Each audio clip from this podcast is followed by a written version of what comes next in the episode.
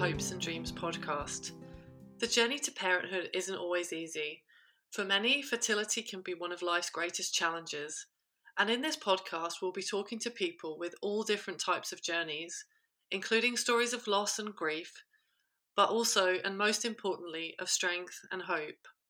We'll talk openly about different experiences to provide you with advice, support, and coping strategies, and hopefully some comfort and to help you feel less alone.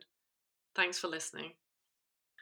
Hi there, and welcome to the latest episode of the Hopes and Dreams podcast. Today, I'm delighted to be joined by a really good friend of mine, Jo, who's an old uni friend, otherwise known as Big Jo or Clowny. Big Jo because he's tall. I'm not sure if there's any other nicknames, but they're the two that um, that are memorable. Um, and and how I came to sort of asked Jo onto the podcast was we met again uh, recently, sort of reconnected at a party, um, a friend's 40th, and I was chatting to Jo and his lovely wife Katie about you know how they were and stuff, and and uh, he told me that that they were expecting a baby. Now, uh, Jo hadn't spoken to me himself about about their journey, but I did know through through our sort of other close friends that you know they were having some difficulties with trying for a family. So I was so pleased to hear Jo and Katie uh, be be pregnant. And when we got talking a bit later, probably after a few drinks, um, you know, Jo was so eloquent about talking about his mental health and the journey they'd been on. I just thought he would be the perfect guest to have on.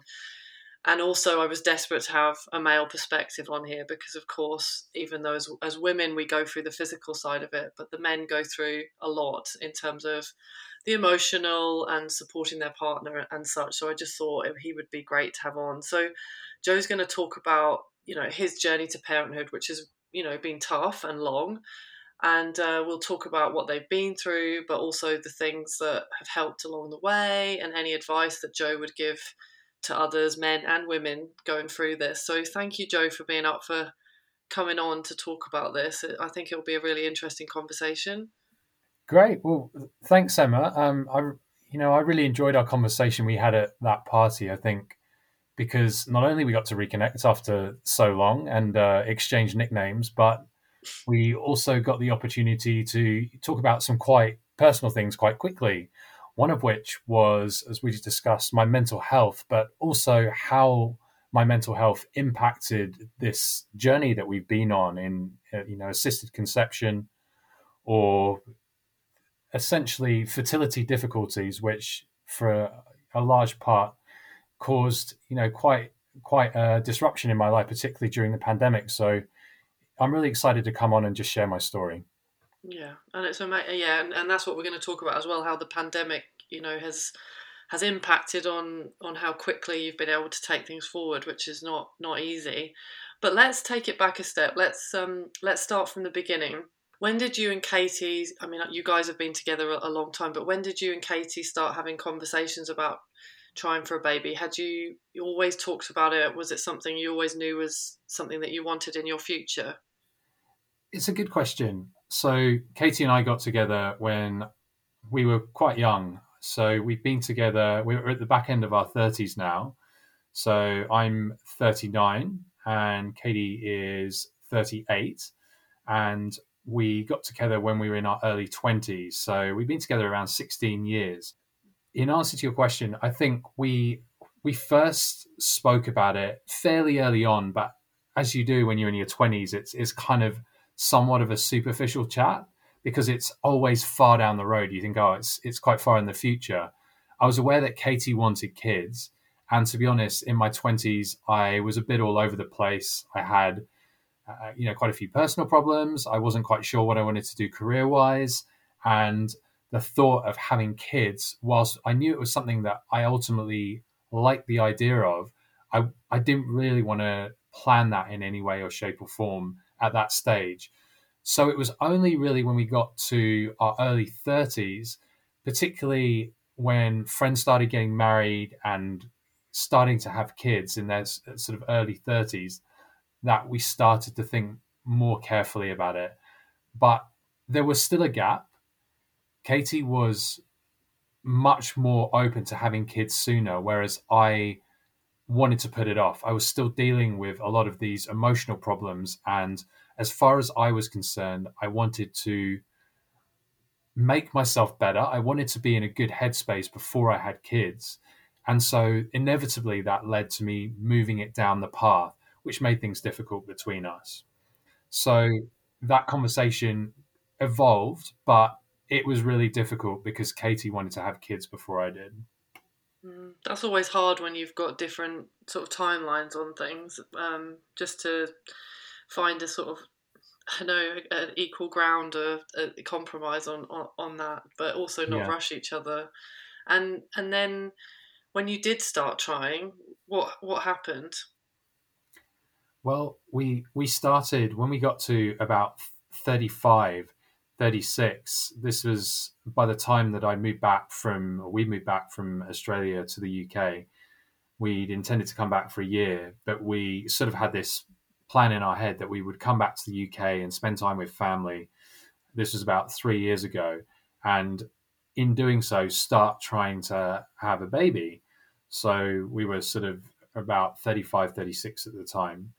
And we kicked off and we thought okay this you know, this will take a little bit of time. We had some trepidation about it, but we stuck to the plan. We we tried for five six months, and then things started to get a, a little bit tense because obviously these conversations where I sort of kicked things down the street a little bit suddenly started to come to the surface a little bit, and I I felt guilty because we put it off and we weren't getting pregnant. But we thought, you know what, we'll we'll crack on. Uh, and Katie you know, despite her frustration with me, you know, we decided that we had to be close in order to stick to our, our schedule, time of, you know, the appropriate time of the month uh, when she was ovulating and, you know, attempt to get pregnant. So we, we tried for another five or six months and then we really started to get quite worried and some of those quite worried and some of those concerns that we had started to to get more intense we we you know, like a lot of people, we we sought information. So I think you know one thing throughout this whole process, I would say, is arm yourself with information. So we sort of looked at how long you know the average couple in their 30s might take to get pregnant, and of course it's you know skewed towards younger couples who, who may the bit the sort of start of their 30s get pregnant a bit more quickly um, because as we know after sort of 35 36 things things get a bit more challenging but it, it took us a year and we realized that the average couple would probably get pregnant in about nine nine to ten months. So we started to, to panic a little bit and that's when we decided that we would start the conversation with medical professionals and start doing some testing. So after about one year was when we we, we started looking for some assistance. Mm.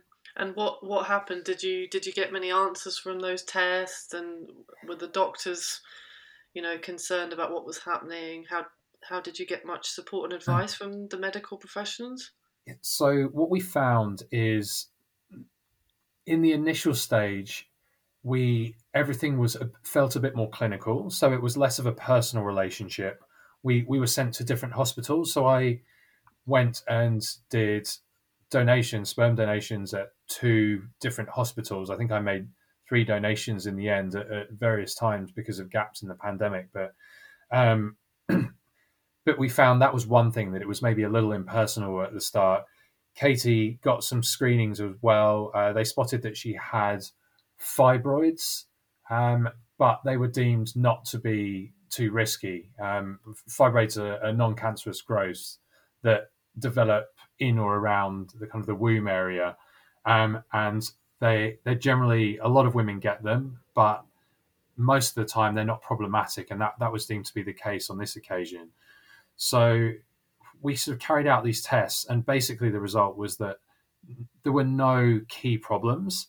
It was just a case of something wasn't quite working or hadn't worked today. So maybe it was more time. Um, but after a year on the NHS, we were eligible to see to discuss IVF and to discuss um, alternative forms of assisted conception. So we decided to go down that road. Mm, it's so frustrating, and I know that from my own experience. When you don't want there to be something wrong, but at the mm. same time you want an explanation about why it's not working, and the sort of when they say to you, "Oh, it's just something not," you know, but they can't give you any details. It's like, oh, yeah. I want details because I want to know how to fix this problem and and make and be able to do it. Yeah, it's you're so right. It, you just that's it's, exactly the way you've described it. You just think I, I really wish there was something that we could do, some action that we could take, so that we could feel in control of the process. Because I think that's that's that's another great challenge throughout assisted conception, whether it's you know IUI or IVF or or whatever um, you know whether you take you know hormone injections is, is is you want to feel in control and there are times in the process where you don't and and that's something that that mentally is, is a bit of a struggle at, at various times particularly for people who have extremely long journeys. So so i think you're absolutely on the money there emma. Well it's that control that's the hardest thing because it's the one thing you can't control. You can't Yeah. control it happening and you can't control necessarily sort of keeping it when it does happen and it, it's the control thing that drives you bonkers because you want especially when you like to be in control like I do and I'm sure you do too it's, it's it makes Yeah. things really hard and Yeah. but and and the and the and the doctors though they weren't too concerned at the time in terms of the tests and things they thought just keep going Um, they they did. I mean, they they sort of it, it was more diagnostic. So the people we didn't actually have a sort of when we were getting these diagnostics, we we we sort of spoke to different people. So one challenge I'm sure people know with any ailments that is chronic or requires you to go in and, and talk to someone in the NHS is that you often see different people each time, so you don't get the same continuity. So they they they I mean yes they said nothing's wrong but at the same time we felt like we couldn't really have a, an ongoing conversation with someone about our concerns so that's not to say that the people you know who carried out the diagnostics and who we, we spoke to weren't super helpful. But it wasn't until we got into the assisted conception unit that we felt like we were genuinely being cared for. Um, you know you as a as a, a person as well as a, a patient. Yeah, exactly, exactly that. And then and then obviously the pandemic hit, and Yeah. and and and COVID must have well, it did because we've chatted in in the sort of planning for this. It, it affected your plans. Yeah, it, I mean, it, it, it did. It was, it, it, I mean, anyone who, who goes through IVF and, you know, and other treatments um, for assisted conception will, or fertility will know that you have to wait. That's one of, unless you're, you're sort of prepared to, to go private, you, you, you have to spend some time waiting. And there's a lot of, a lot of people out there who, who wait these days. So it's, it's quite common, you know, for people to wait to, to have their, their pregnancies a bit later and experience these difficulties.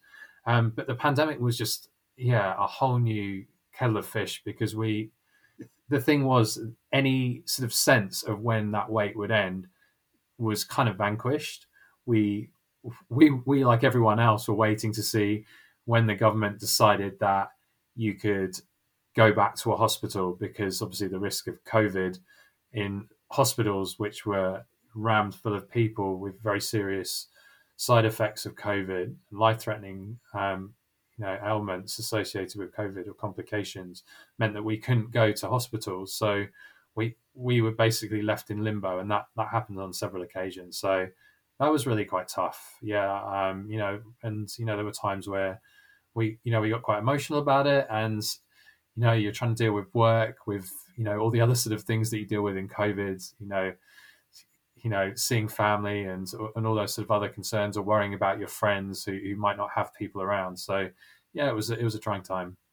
Yeah, and, and you can obviously, as you said, you see the bigger picture. You understand why it's happening, but that is one of the other horrible things about COVID, and the many things that are bad about have been bad about this pandemic. But is the fact that it just holds you back, and you're in that headspace to keep trying, and you want it to happen, and it must, you know, so frustrating and disappointing and upsetting to keep pushing it back and pushing it back because then there is no end point, as you said. You don't know when you're going to be able to get back into into into the process again. How how did that make you guys feel? Yeah, um, it. I mean, it it it really, yeah, it it, it was really difficult. I mean, I think you know some of the features of that difficulty were, as I said, the the challenge that I had delayed the process. Katie often said to me, I don't want to be mad at you. I don't want to blame you, but right now I don't have anyone else that I, I can yell at or blame. And I I needed to let her say that to me. And sometimes I got really pissed off about it. Other times I just listened. And sometimes I, I just was kind of riddled with guilt about the fact that it might not happen for us. And, and even though I know rationally that we were still in the process and that it was just a break, it it it was just really it was really hard. There were times you think, oh God, this isn't happening, and yeah, it it, it was really challenging. So yeah, and even though we knew there wasn't sort of a major fertility issue causing a problem, it was just the, irrationality of the situation made made it really really hard. So we fought. Um, and yet we needed to be close because this process requires you to be close as a couple. So it was a weird, yeah, a weird time and a difficult time. You know, you're dealing with your own feelings about it, which don't often maybe not matching each other exactly at the same time. And when it's not happening, you keep trying to convince yourself, oh, it will happen, it will happen. But then that doubt comes in as well. And so there is a part of you that's like, will this ever happen? Yeah, it, I think that's it, and, and I think you know with us it was a case of almost like one step forward and two steps back. So you know, w- w- you know, I mentioned fibroids earlier, so those those were spotted early on, um, and then not deemed to be a problem. But then just before we we, we tried something called IUI in in, uh, in uterine insemination, which which I can talk about in a moment. But it, we you know we started that, and then it was identified that fibroids were a problem. So we then had to have a long delay while we waited for the, the, the second or third lockdown, I forget, to, to happen so that Katie could then have her surgery so that she could then go back into IUI or IVF. And so that that made things really difficult. And, you know, all, all the while you've got, I think when things were opening up, there was, you know, we were watching, for example, I think, you know, the you know later in the cycle the the euros are on and people were able to go to those but we still weren't able to go to you know to go to the hospital and you know holidays are allowed while we can do this and so it covid sort of yeah it affects everyone differently and, and different circumstances but it just yeah it sort of re-emphasized that kind of lack of lack of control. And um i think yeah it's you know it's not i'm, I'm not sort of saying that our situation is you know worse than anyone else's but but certainly you know the pandemic did make it more difficult and uh, and trying in, in very different ways. Yeah of course. And it's okay because that's your experience and it, you, you can look at other people and think oh you're having a terrible time but in your own it's okay to still feel frustrated that it's not happening for you in that you know you want you want a baby and you're having to wait for however long and you don't know when that end point end point yeah. is going to be and and what did because uh, I'm I'm not I haven't I don't know much about IUI. What what what did that involve and what what is it? So so I, IUI is is offered um, as um, an alternative to to IVF, and obviously it depends on the suitability of of each couple that um, uh, you know uh, an embryologist or, or a fertility expert will um, will deal with. And so IUI is in uterine insemination. So as as the name suggests, it's essentially assisted conception, but in the uterus. So so what generally happens is like IVF, you'll you'll take a um, you'll take some hormones, some fertility enhancing drugs, and the hope is that you will respond to them and produce more eggs. And then that process will obviously take place in the in the womb in the uterus as opposed to in vitro in a, in a test tube in a lab. And so we were recommended that as our first course of action. But what happened was Katie responded so well to the the drugs that we actually got eight eggs so she produced eight eggs and because it's happening in the uterus and not you know, externally in vitro, you can't take the eggs out. So there was a risk that, you know, she could have ended up with multiple pregnancies or even ends up like one of those those poor women, you might say, who ends up with eight children. Uh, you know? um, and so we we immediately had to abandon that. And uh, and during that time, they that's when they spotted the, uh, the you know that the um, that there might be a problem with the fibroid as well. And so we, we not only had to stop the IUI, but we then had to go on and, and have um, and wait for an operation. So so that was IUI. Um, so the good piece of news was that Katie responded well to drugs. So that was one positive piece of news that we were able to take out that whether we went back to IUI or IVF, it was good to know and reassuring to know that she responded. And that was that was very much a message that our consultant at the Chelsea and Westminster Assisted Conception Unit pressed home to us.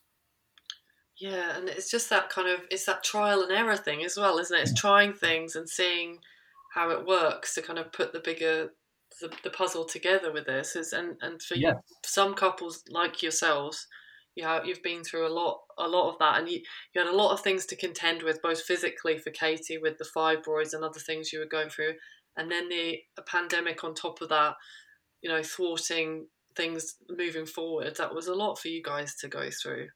Yeah absolutely. It, it it really was and i think in some ways it it's brought us closer together because like any you know like any good story when there's adversity your your lead characters will uh, sometimes come closer together if they can get through it together. And it felt a bit like a melodrama sometimes you know you have these sort of you know highs and lows. The difference is that you're not watching a movie you're you're there you're you're part of it you are the lead characters. And so yeah it it really it was unlike any experience I've, I've been through but I suppose it makes the the end result, you know, God willing, if you get there, m- much more special. So, mm.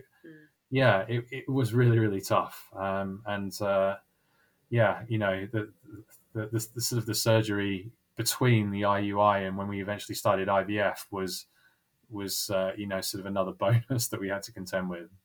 Mm. And it's and of course, and this is where we'll get onto that sort of male perspective. Why why it's great to have you on, Jo, is that of course it you know as I've been through it too. Of course, it's Katie going through all the physical procedures, the surgery, operations, but you're there supporting her through that and going through the mental and, and emotional side of things. And how how was that both taking care of her and you know going through your own feelings with this did, did you have support works? Were there people you could talk to? Or did you feel sort of lonely going through this and that you had to be there that support role to katie and you couldn't have your feelings or you weren't able to express them to people because you were concentrating on making sure she was okay? Yeah it's it's a, it's a really good question. I think i mean firstly in respect to katie i felt i had to be strong. I can to some extent, I couldn't show my vulnerability because of our to her as much because of our, our personal circumstances and our story. Because as I said earlier, I've been the person that had hindered us attempting to get pregnant earlier on in our relationship. I felt that if I, you know, sort of emotionally clapped sometimes, then there there would be two of us in that position. So, you know, I I just wanted to be strong. I wanted to, you know, it is a cliche, but I wanted to be the rock.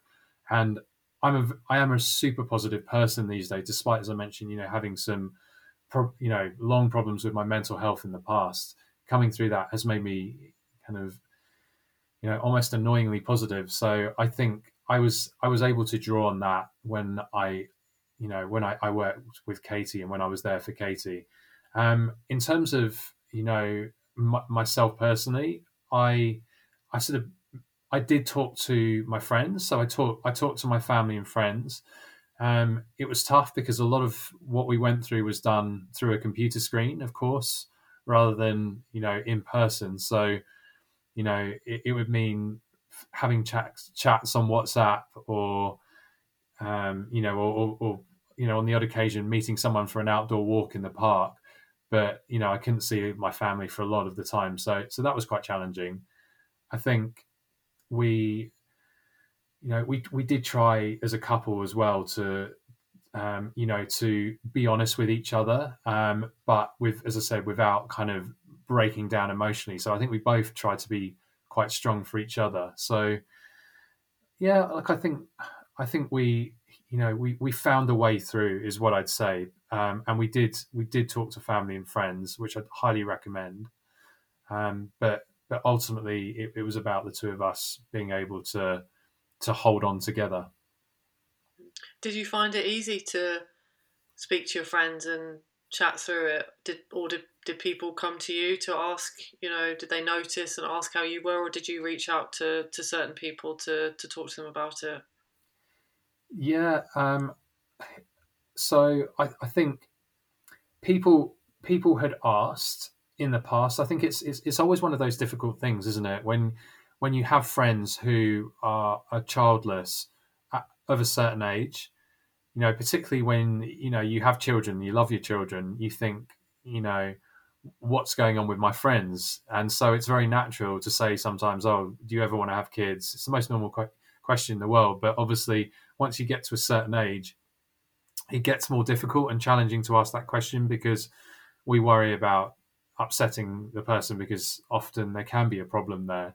Um, but people still asked, and we we try to be quite honest and say, look, you know we we're trying and we you know we were quite open about the fact that it wasn't working and that we were you know trying assisted conception and IVF so people people did ask and we we did have private conversations but with guys you you know how it is they're a bit more stoic and um I, I think you know it's only I used to be a closed book so it was only because I you know had personal therapy for mental health that I was able to be quite so open with with with my mates about it, you know, and my female female mates as well. Um, and I think, you know, it was it was a two way street. I went to them, and they they you know came to me as well. And once they knew that I was open, they were able to sort of continue the conversation.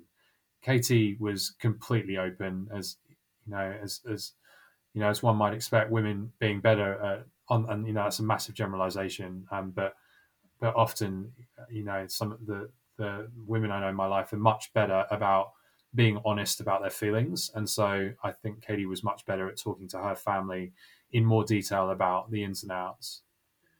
And how did you guys react to, as we all see, pregnancy announcement, people having babies around you? Did did that affect your confidence? How did you feel about that, comparing them with your own journey? yeah, it's it's it's it's really hard. I mean, I think you know what I've learned is, you know, I I remember you know talking to someone, uh, you know, a friend who had got uh, got pregnant, um, you know, quite quite quickly, um, and he said he said to me, "Oh, are you are you gonna have kids?" And I said, "Oh, actually, we've been trying for over a year." And he's like, "Oh, I'm really sorry." And I I said, "You know, don't be. You know, it's it's really exciting that, that you're to have have a baby um, because obviously everyone's journey is different and you know i think one thing i've learned is that you, you know you should try as far as possible not to compare your own journey to someone else's but just to be sympathetic and kind to other people um, and you know as much as possible try to be positive obviously privately it can be quite hard you know i've i've got um, you know, really good friends who got married, and then I think both of them were pregnant within about sort of four or five months. You know, they're a bit, you know, both a bit younger than me. Um, you know, and um, you know, a guy and a girl, and they they they both, uh, you know, their their own relationships got got pregnant very quickly. So you've got to, you know, obviously be positive as a friend, but yeah, privately that was that's quite hard. Um, you know, and yeah, definitely at times, Katie and I, you know, privately, were, you know, I don't want to say frustrated, but we were, it, it, it was sad. Mm, of course. And I, have had those same feelings um, that, you know, you're very happy for the people. You're always very happy for the people, but you want it for yourself. And it's understandable to feel um, sad that it's not happening to you. And I guess fear is it ever going to happen um, as well? Yeah, yeah, 100%. You know, I think it's yeah, that that that's the great fear, isn't it? That I, think my deepest fear in all of this was that I'm the reason that Kate, Katie and I don't have a baby because I was selfish and put it off for my own reasons, which I felt were valid at the time. That's the crux of this. We don't have a child, and you know, a it's my fault, and b we you know we have to look at adoption, which is you know a wonderful thing, but ultimately I knew very you know from as I said from from sort of early 30s that Katie wanted a baby of her own, so you know just Yeah. to experience pregnancy. Um, so yeah, I think that was that's that's really the hardest part is knowing that that might happen. Yeah, and then as you said earlier, that sort of you feeling guilty with with with that you delaying trying for a baby, but maybe potentially her feeling resentment because of that, but or not, but kind of, and then and then that does put pressure on your relationship because they're natural feelings, even though, but then it's finding a way to sort of work through it, come back together, as you say, because you need to be a team when you're in these fertility journeys to support one another through it. You, you do. I think you know the one thing you learn is this. You know, it's it's in a way it's it's the subtlety of relationships.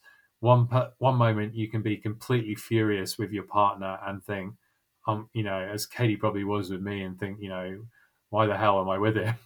And then at other times you're holding each other's hand when you're listening to someone telling you some really important information about how you can potentially get pregnant and you feel an incredible closeness and that's that's what it's like that's that's what it it can be like through the journey so Yeah. i think you have to be prepared for those ups and downs Yeah, exactly. And and then what happened with the surgery when you were eventually seen when you when you know COVID moved on a little bit and you were able to get seen? yeah so so um the, the surgery it's one of those things you wait we waited for months and months and months and then it's you know it's over in a morning um one thing that was hard was that i wasn't able to go in because of the pandemic so um you know obviously you know even even sort of relatively recently um you know partners are discouraged from from being there. Um so that was tough. Um but ultimately we were just pleased that you know this relatively simple procedure could finally be done. Um, and you know and then when that was done we were then able to get back into you know to get back into the process of of going to see the ACU and having the conversation. And then that was when we we then went back to have the discussion about whether we continue IUI and actually our consultant said I'm, I'm going to recommend you for IVF because you responded, you've got the fibroid removed, you responded well to the hormones previously in IUI. And so IVF has a better um, chance of, of yielding a positive outcome. So we, we're going to move you towards that. So that was when we, we started IVF and a proper And that and and that was successful that process. It was, yeah. I mean, I'm, uh, yeah, I'm delighted to say we're now 18 weeks pregnant as of tomorrow, um, and we, uh, yeah, we're expecting a beautiful baby girl. Um, all being well, um, you know, down the track. We're due on the the 4th of April. Amazing! I'm so happy for you. I, I, I, remember when you told me, I was like, ah, just like hugging you guys and just like just so happy. Like it just um, it's it's just lovely when your friends, uh, you know, it, it happens. And as you said earlier, when you know when it does happen finally, it makes you appreciate it even more, and um, you just want it for everyone that you love to sort of have that opportunity if they want to become a parent, to be a parent, and you know, 18 weeks. So I, I just, you know, I hope everything continues to be healthy and, you know, and you get that baby in your arms in April. Yeah, I, I, I hope so. Yeah, um, it's as I say, it's you know that that that extra long wait that in, in a way has has you know made the the moment you know even more special. I think for us that that you know that we're we're looking forward to it, and uh, yeah, my hope is that I I'm gonna take um, three months uh, paternity leave or, or possibly even more. Um, so it's that's a decision which you know maybe had things been really simple for us that, that I might not have taken, but I think you know for me I, I really want to have that time, uh, you know, with with our baby, you know, while while she's still a baby. So yeah, I, I can you know we can be happier. We're thrilled. And how are you guys coping with being pregnant after obviously the journey that you've had? And, you know, how are you anxious? You, uh, have you been anxious throughout the pregnancy? I assume yeah. you would be. We have, yeah. I mean, I mean, the anxiety started when uh, Katie bought one of those pregnancy tests that had the line and not the pregnant yes or no, and um, because she was so sleep deprived, she she after we'd done the uh, the uh, the egg implantation, so we had two um, two eggs implanted, and uh, you know D Day came and, and we did the pregnancy test, and she said um she was like I'm not pregnant, we're not pregnant, and so we just lay in each other's arms for about fifteen minutes, and then she looked over to her left and realised she's misread the test, and so. And so for 15 minutes, all of those efforts, that year and a half, was suddenly up in smoke. And only for us to uh, realize that we were pregnant. And so the anxiety kicked in then to answer your question. Um, oh, so yeah, I, I, so yeah, that's been a standing joke in our, uh, our relationship ever since. So yeah, piece of, piece of advice: get if you, if you get, it sums get, it up. It's a roller coaster, isn't it? Yeah, it really is. Yeah, but um, yeah, I mean, maybe get the pregnancy test that says yay or no, uh, just, just, in case. But um, look, move, moving on from that, I think uh, you know, I think then it, it, it certainly becomes more like a, a, any other pregnancy that each scan is a milestone, you know, sort of an island of good news. Um, as you as you learn that you know as the various tests take place, you learn that, that your baby you know, hopefully is happy and, well, you don't know what their, their emotions are like, but healthy anyway, and free of birth defects and, and everything else. And so, as each of those milestones have come, I think we we possibly breathed an even greater sigh of relief. Um, you know, and I think, you know, whilst we are enjoying it, and you know, there we you know we finally after sort of, I think it took to about 10, 12 weeks, um, you know, that twelve week scan for us to really feel start to feel ex- genuinely excited. Um, st- it's still kind of tempered with relief at each stage, I think, after everything that's come before. Yeah, of course. And the fact that you were only able to get a certain amount of eggs um, with the IVF, that must have added a little bit of extra pressure on you guys as well. Yeah, hundred um, percent. You know, because yeah, I remember sitting in the uh, the, the reception, and uh, you know, you're you're surrounded by you know couples who are in a similar position, um, but obviously everyone's you, you, don't start an open conversation with someone in that room, you know, for all sorts of reasons. A, a, couple sitting next to us and saying, "Yes, we've got nine eggs," you know, and I was like, "Oh, you know, that that's brilliant." Knowing that that we, you know, just found out that we got two, um, and you know, as I said, you know, I'm, you know, obviously thrilled thrilled for that couple, but for us, it was, you know, it was you know quite quite a concerning moment because we realised that you know two is two chances, and and I think you know people will go through IVF will tell you that the, the ideal scenario is that you get you get a basket and then you can, you can freeze some so that you get because generally on the NHS you'll get one fresh cycle and one frozen. In some parts of the country, you, you may get more. Um, but for us, we didn't have that frozen cycle, um, you know, and you know, all being well, we have a kid. If we ever wanted to have another one, we we would either have to try naturally or, or potentially go through the process again. Some uh, most people would look forward to having some eggs that are frozen because obviously that provides an opportunity to have a, a second child if you want, or you know if it doesn't work out the first time, then you you, you have that to fall back on. Whereas we didn't.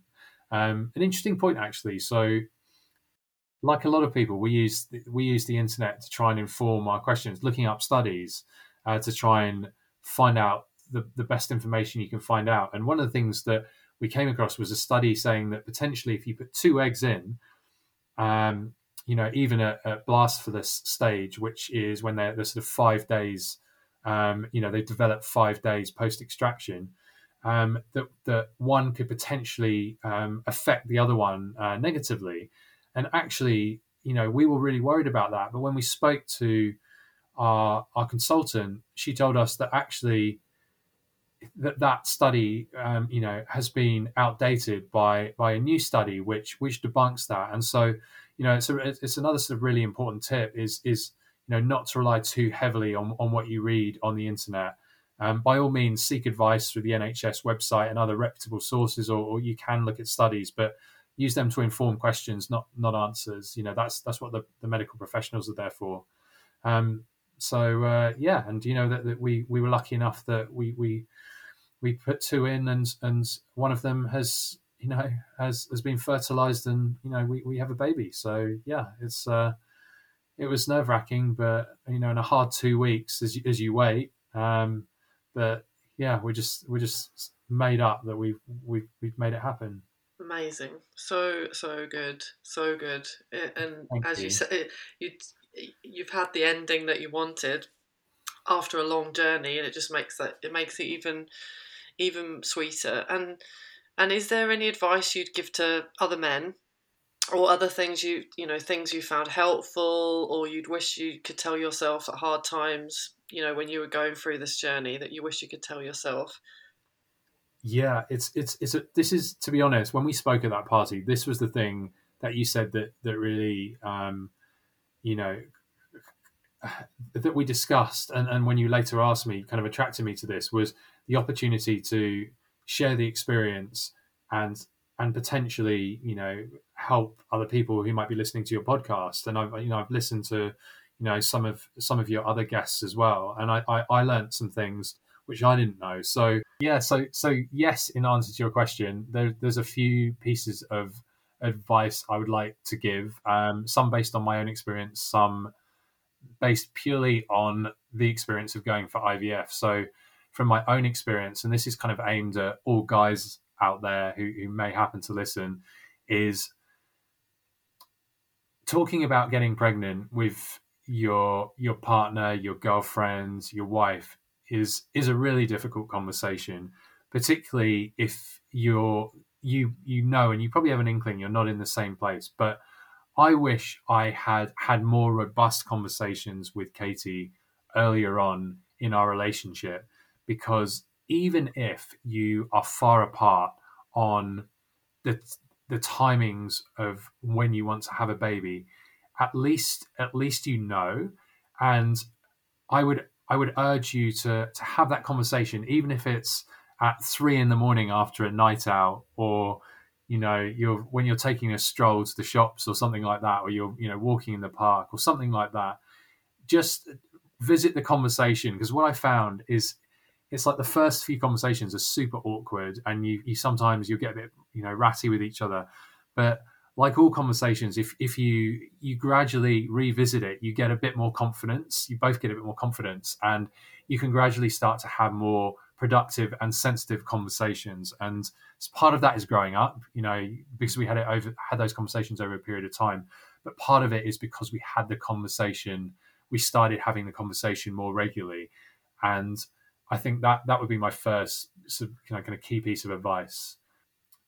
I would also say, um, in in as a kind of corollary to that, be realistic as a guy about delaying pregnancy. So, you know, I I was kind of upset. I had, you know, I, I screwed a few things up earlier in my life because I had mental health problems, and I was so so concerned with kind of optimizing my mental health, and then living the life that I hadn't lived in my 20s. You know, mainly focused around kind of career success and but also around doing things that I, you know, I didn't say yes to because I was sort of so kind of emotionally derailed. Um, that's all fine, but you also have to recognize the fact that it does get harder. Um, you know, as as as women get older, it does get harder, and so while the science of fertility and assisted conception has come so far in the last 20 or 30 years and it's able to help so many couples in their late 30s and 40s to have children it, it's not something you should necessarily depend on. So i think it's it's really just about respecting you know the fact that that is something that's going to be going through the, the head of your of your girlfriend or your wife or your partner.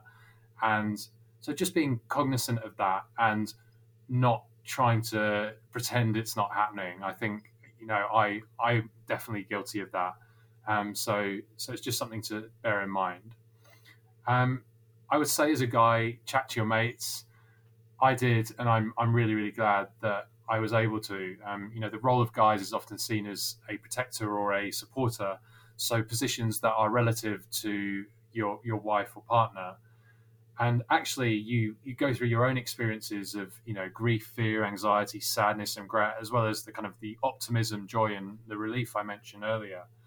Um, so I think you know try to be brave and you know chat chat to your mates, and even though it's not necessarily a comfortable subject, what you often find is a lot of people, and I know a lot of my friends have been through similar situations with their fertility, and I would never have known that if I didn't bring it up myself and, and you know kind of be prepared to be a little bit vulnerable. So I think you know a lot of people go through this. So you know rely on your friends. That that's what they're there for.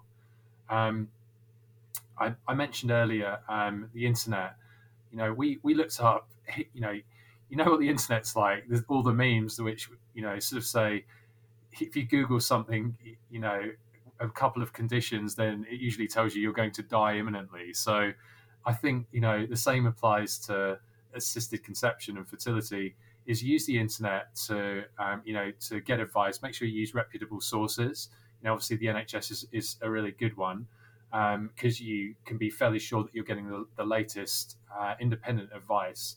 Um, you know, we did use, you know, I was on Mum's Mumsnet quite often. I found, which which you might find quite funny, but actually, but actually, from the emotional point of view, it, it's really helpful because people ask just ordinary questions, and you know, women are so supportive. I can't imagine a, you know, a Dadsnet being quite quite as supportive. Maybe maybe it exists, and I don't know about it, but I think you know that that's something that I found helpful. But the caveat is you know use the internet to inform your questions and really use the medical professionals to provide the answers. And i think that's that's sort of a key piece of advice i would say is don't don't freak out if you read something on the internet. Make sure you talk to a professional because often they're incredibly reassuring and they they can usually help you. So don't don't panic. Um, i would also say um, one thing I found, and maybe this is distorted because of the, the, gaps in the pandemic, but you know, trying to you don't get that long. Um, even when we were at the Chelsea and Westminster, in their they're very helpful and excellent assisted conception unit, we didn't get that long with the consultants. Um, so I would say prepare for those sessions. A couple of times I left thinking, oh, I wish I'd asked that, and it's really hard. It was really hard to try and get back on the phone with them. Have to make appointments. So have, as a couple, sit down. I'm sure everyone probably does this anyway. It's common sense, but sit down before your appointments and think of all the things that are bugging you or that you're worried about and write them down and then literally force the poor person consultant on the other end to answer all of your questions at least that way you go away feeling like everything's answered and you you won't you know the things that you worry about will be fewer so so that that's one thing i found um, and finally I think, you know, my last piece of advice, and it may sound strange or counterintuitive, but humor is really important amidst the chaos and, you know, the wars of words and the sadness and the frustration. We tried to have a laugh and a joke. Um, you know, a, a, a typical example was, uh, you know, in the lead up to IVF, you, will you'll, you'll be aware, Emma, and and and you know, uh, some of your other guests will have done it you, you have to you know get the needle out, uh, get the needles out, and and stick them into your belly. And so, you know, we, uh, you know, Katie's uh, not not amazing with needles, and so you know whereas i have this strange fascination with uh, injecting people with with things with needles. So um, i i weirdly like doing it. And we kind of you know sort of use that as a source of humor. So that time didn't become onerous. And i appreciate it's painful you know to have a you know bloody great needle stuck in, in you. But that humor made it a bit better. And uh, you know, it, it um, you know, we sort of had a joke around the time, you know, the time of day, um, you know, and sort of would you know say daft things and play daft music as we were doing it. And so I think that that humor was something that kind of helped us throughout and, and ultimately brought us a bit closer together. Yeah, you need you need to find that to kind of get through it because it becomes such a everything's so clinical and structured and robotic and considered that you know finding some way to cope with that or bring a bit of fun or lightness to it is important. It, it really is, yeah. I think you know ultimately you're two people, you're two human beings, and at this stage, hopefully, you both want the same thing. So it's important to be you know to be kind to each other. Um, to listen to each other and and you know try try to inject some humor into the situation if you can because you know there's an awful lot of worrying as as, as you know and um, you know it's you need you need some of that those expressions of, of joy or humor just to kind of lighten the mood sometimes yeah. so that you can you can have some time away from the IVF situation and just be a couple or you know be a mate or whatever it is you know be a family member um, and operate you know on a, you know in a different space it's hard sometimes but ultimately it, it leaves you better place to deal with the whole thing yeah exactly. I'm still laughing about thinking about you trawling through Mumsnet and, and maybe oh. having to look up acronyms because there's so many acronyms on oh. Mumsnet and those other forums. I'm like, what does that mean? And I'm like googling what it is. I'll tell you what, Emma, it's an absolute goldmine, Mumsnet. um, and it's probably a strange place for uh, a, a, middle-aged male to to uh, spend his time, but I, no, well, I, you found some you found some sources of reassurance and support on there, so that's great. Oh, thank, thank you, Jo. I knew you'd be a wonderful guest, and you talk so articulately and beautifully about, you know, your relationship with Katie and what you've been through. And I'm sure that listeners, hopefully men listening in as well, have, have found some some hope in, in in both in your story. And I'm just so delighted that you know you've got that little girl growing in, in Katie's tummy at the moment, and um, look forward to meeting her next year, next spring when she when she comes. And I'm just so happy for you guys that after such a journey, you finally, you know, got that that happy ending. A hundred percent, and um, thank you so much for saying that. And uh, you know, as I say, I'm, I'm, you know, uh, I, I, really appreciate you sharing your journey, and I've, I've really enjoyed your show, and uh, you know, and listening to, you know, other, you know, other women, um, you know, as well as Katie, obviously, talk about what what they've been through, and I think that's that's helped informed us. You know, Katie and I have, have, have listened to it, and uh, we found it really really helpful. So um, thanks for having me, and uh, you know, keep doing what you're doing. It's it's a wonderful thing. Oh, big hugs, Big Jo, or clown, whatever we're calling you today. Um, right. Daddy, hopefully. yeah, weird. daddy. Exactly. Da- daddy, exactly. Thank you so much for listening today. I hope you found it helpful and indeed hopeful. Please do leave a review because it's really helpful to get those reviews and subscribe to the podcast. And do let us know what you'd like for future topics. And remember that we are on Instagram and Twitter, the Hopes and Dreams podcast. And we'll see you next time. Thanks. Bye.